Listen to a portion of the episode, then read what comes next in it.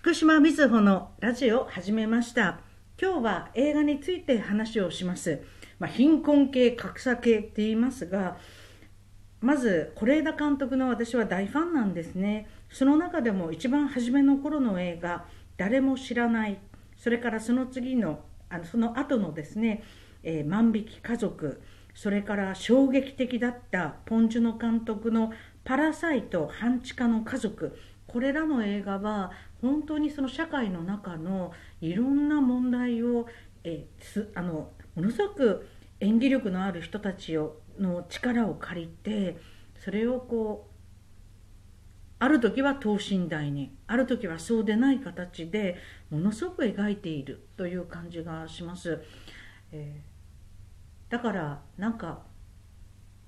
個人的な問題なんだけれど社会につながっていてなんか分かるなという部分とかあのというふうに思っています。パラサイト半地下の家族の、え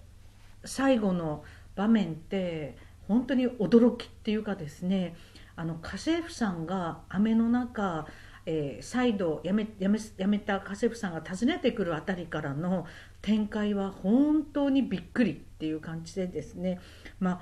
あの素晴らしい映画、まあ、韓国社会の日本でもそうですが格差やそういう問題をとてもこう描いているというふうに思いました。それからケンローチ監督、まあ、ケンローチ監督の映画もほとんどあの見ていると思うんですが最近では「私はダニエル・ブレイク」それから「家族を思う時これも素晴らしい映画ですよね。私はダニエル・ブレイクはまさに生活保護を受けるためには、まあ、職業訓練とかそういうのをあの受けなくちゃいけないみたいなことやシングルマザーの女性が子供を養わなくちゃいけないフードバンクに行くお金がないどうしたらいいかみたいなそういうのもとても描かれています。で家族を思う時はまさにお父さんが、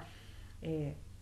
自営業をやって家族を楽にさせたいと思うんですね。つまりイギリスの中の問題でまさに家を手放さなくちゃいけなくてだからこそ家族を楽にさせたいと。ですからバン車を自分で買って自営業でやってで運送業をやるんですが実は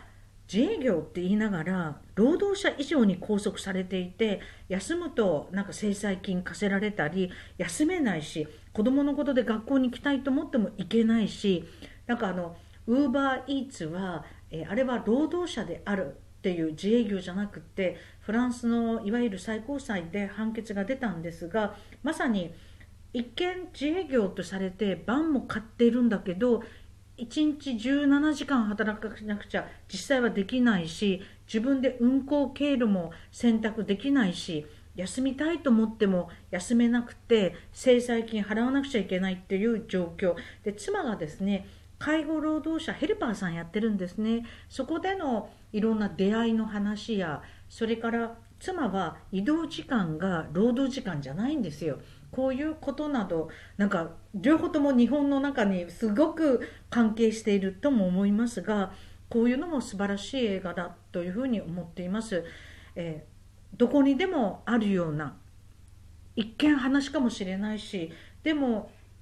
みんながあこんな問題があるっていうことをすごく考えることができるそんな映画だと思います。映画の力って本当に大きくて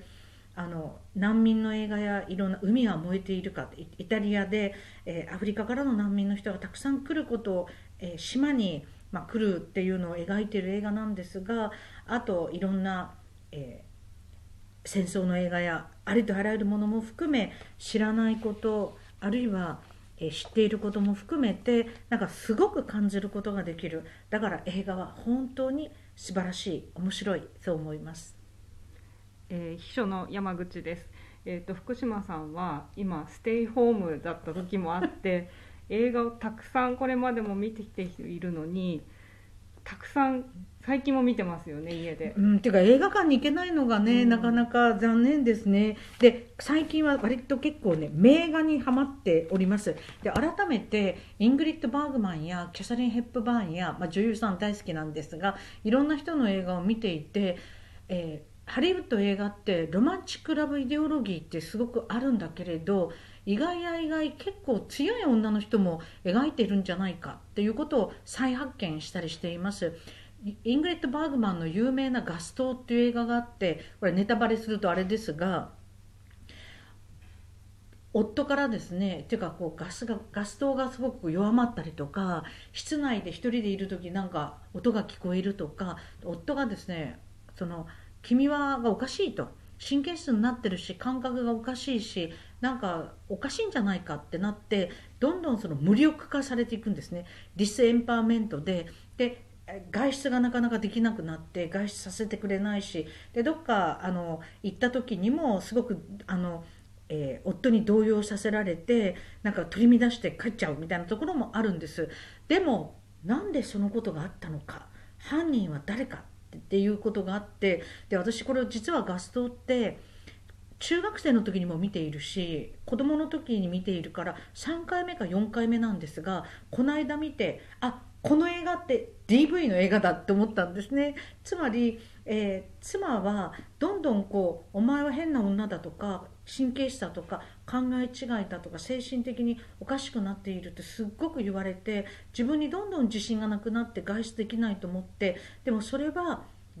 まあ、夫の策略なんですよねで最後にでも夫と対決していくんですよ。まあ、素晴らしいというかですね、えー、あ DV の映画から回復する女の人の話だというふうに実は思いました、まあ、オードリー・ヘップバーンの「ローマの休日」とそれからキャサリン・ヘップバーンの旅情で1955年ぐらい、まあ、当時アメリカ人の人がヨーロッパに対する憧れとか映画そのものがなんか観光みたいにもこうベニスに行きっていうのがあるんですね。でもこのキャサリン・ヘップバーンのこのなんていうのこびない声っていうか独特のこのしゃがれ声ともちょっと違うけれどもなかなかいい？で彼女自身なんか骨格系の女っていうかあのグラマラスなっていうかこびこびっていう可愛い子ちゃんっていう感じではやっていなくってその颯爽とした中で結構なんかいろんな思いがあってなんか素敵だなと。だから昔の映画見ると、まあ、イングリッド・バーグマンももちろん「カサブランカ」とかあのえー、私はこの間、えー、無分別とかいろいろ見たんですがあカサブランカは何度も見てますが最後無分別も最後バーンと男の人に対決していったりするのでまああの何て言うのロマンチックラブイデオロギーではあるものの結構なんか